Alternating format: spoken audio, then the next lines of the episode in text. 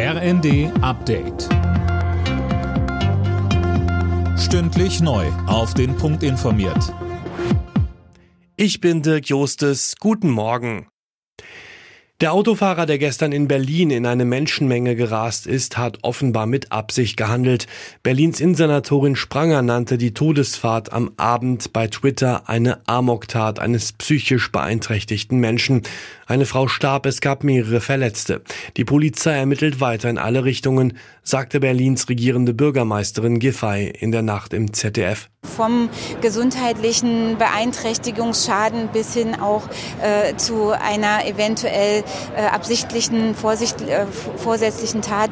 Das alles wird jetzt ähm, auch ermittelt, aber wir können es noch nicht äh, genau mit Sicherheit sagen.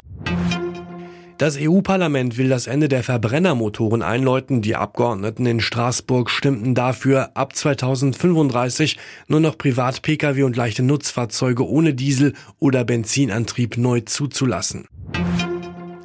Bund und Länder sollen sich rechtzeitig und umfassend auf mögliche neue Corona-Wellen im Herbst und Winter vorbereiten.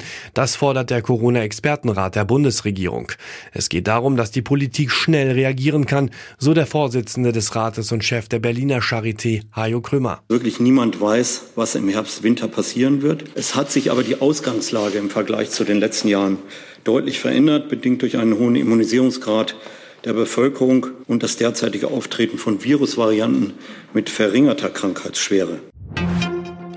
Es bleibt wohl auch über das Jahresende hinaus bei der gesenkten Mehrwertsteuer in Restaurants und Cafés.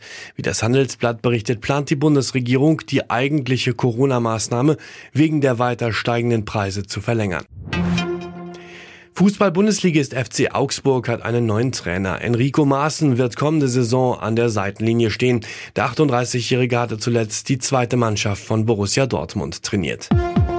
Alle Nachrichten auf rnd.de